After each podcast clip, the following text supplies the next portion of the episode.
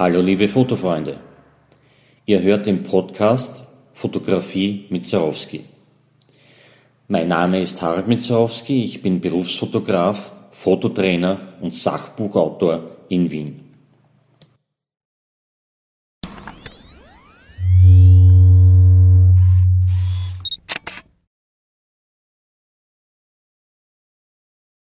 Hallo liebe Fotofreunde und angehende Fotofreunde.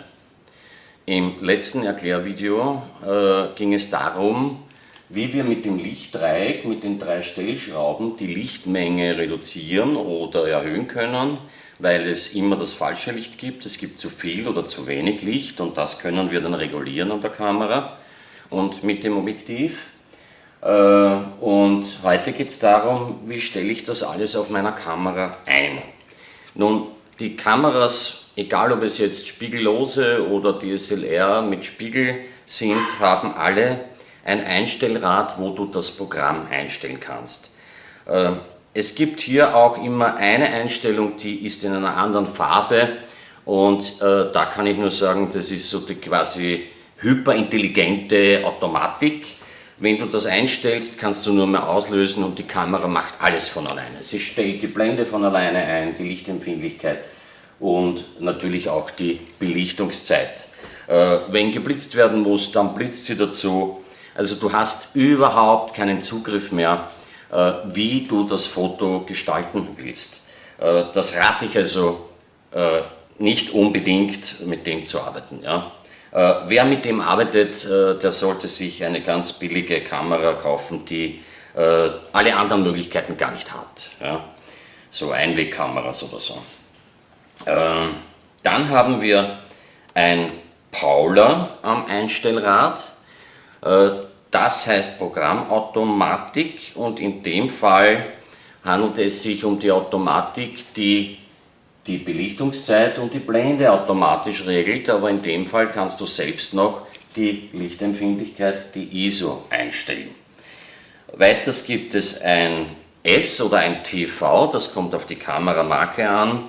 Äh, bei Canon heißt es TV und bei allen anderen heißt es S wie Shutter, also Verschluss. Äh, wenn ich dieses S einstelle, dann wähle ich die Verschlusszeit und das macht man dann, wenn sich die Motive bewegen, also bei Sportfotografie, spielenden Kindern und so weiter.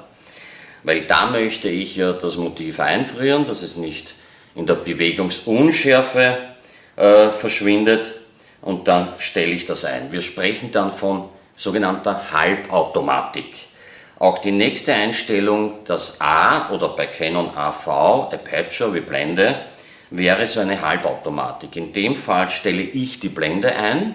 Also ich kann dann sagen Blende 1,8, 3,5, 5,6, 8, 11 und so weiter. Und die Verschlusszeit ist mir relativ egal. Allerdings muss ich auch beim Durchschauen äh, durch den Sucher immer im Auge behalten, ob ich auch bei der Belichtungszeit über einer 30 Sekunde bin und nicht schon unter einer 30 Sekunde, eine 25, eine Zehntelsekunde weil in dem Fall müsste ich auch die ISO erhöhen, sodass die Belichtungszeit wieder mindestens eine 50 Sekunde beträgt. Dann gibt es am Einstellrad das M und das heißt manuelle Einstellung und mit dem wollen wir uns auch näher beschäftigen.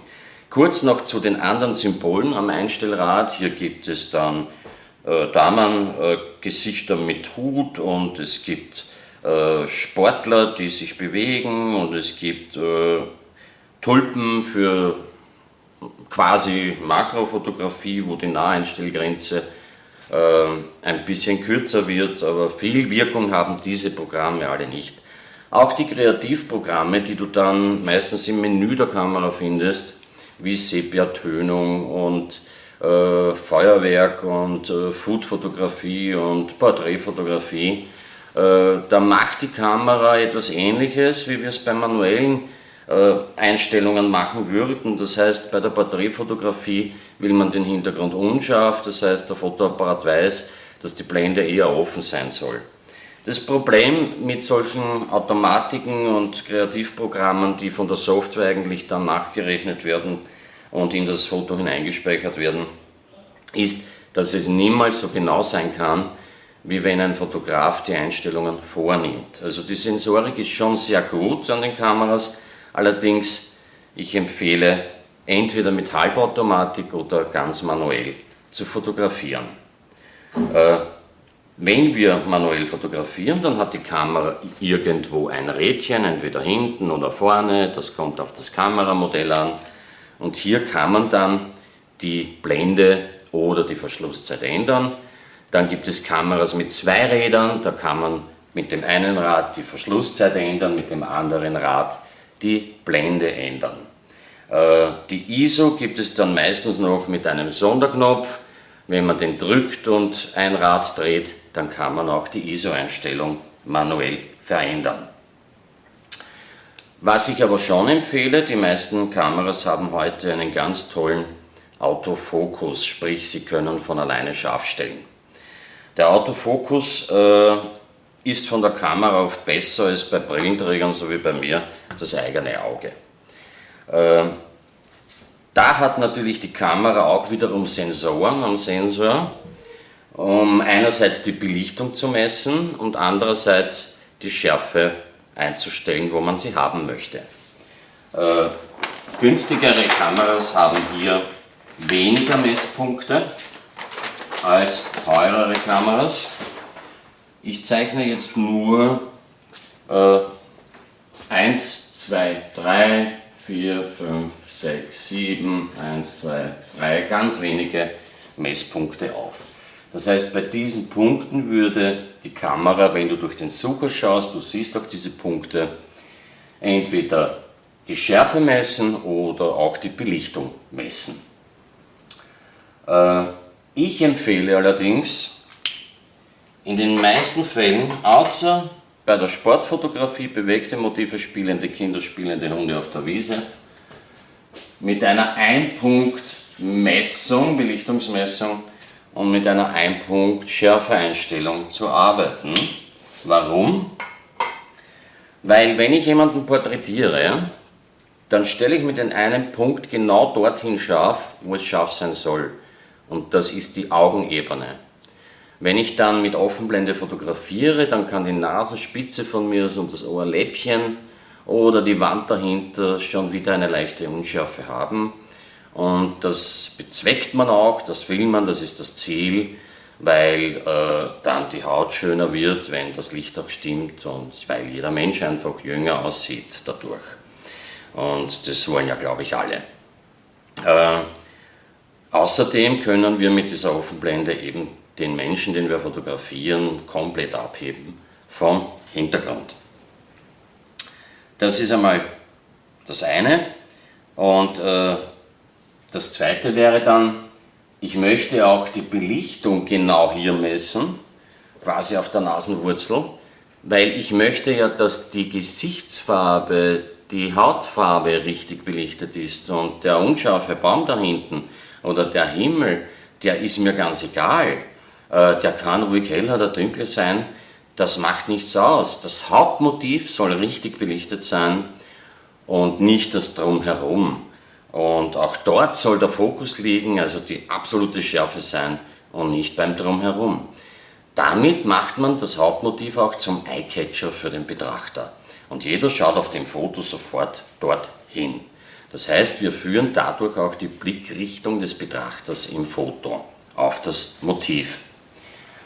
Und wenn wir das so tun, also mittelbetont im Menü Fokussierung einstellen, oder wenn deine Kamera es kann und du fotografierst Personen, Gesichtserkennung und auch ein Punkt Belichtungsmessung. Weil wenn die Kamera bei einem kontrastreichen Hintergrund hier misst und hier misst und hier misst und hier misst, dann kann sie ja nur mehr einen Durchschnitt berechnen. Das ist irgendein Mittelwert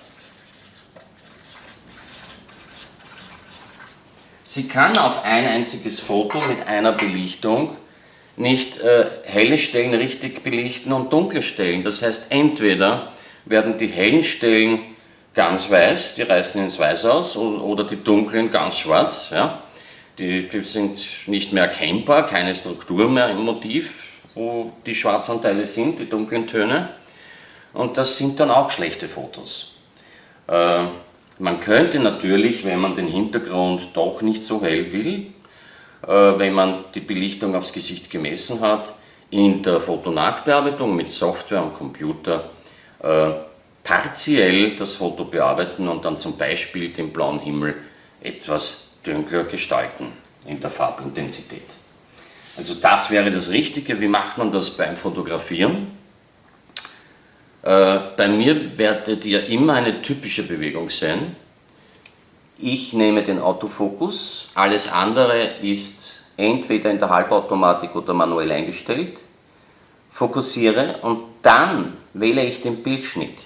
Das heißt, ich löse nicht aus, ich drücke den Auslöser nur halb herunter mit Gefühl, ändere den Bildschnitt und dann drücke ich ab. Und ich habe jetzt ein Schwarzbild geschossen. Das ist unser nächstes Thema. Wozu schieße ich ein Foto, das komplett unterbelichtet ist und schwarz ist?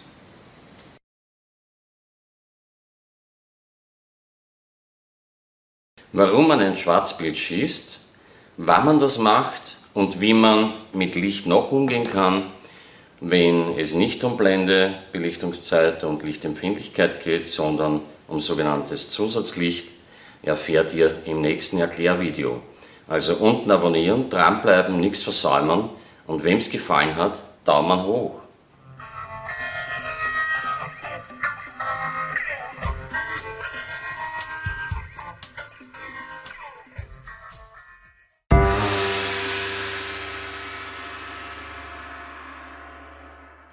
Sie hörten den Podcast Fotografie mit Zarowski. Schon bald kommt die nächste Folge.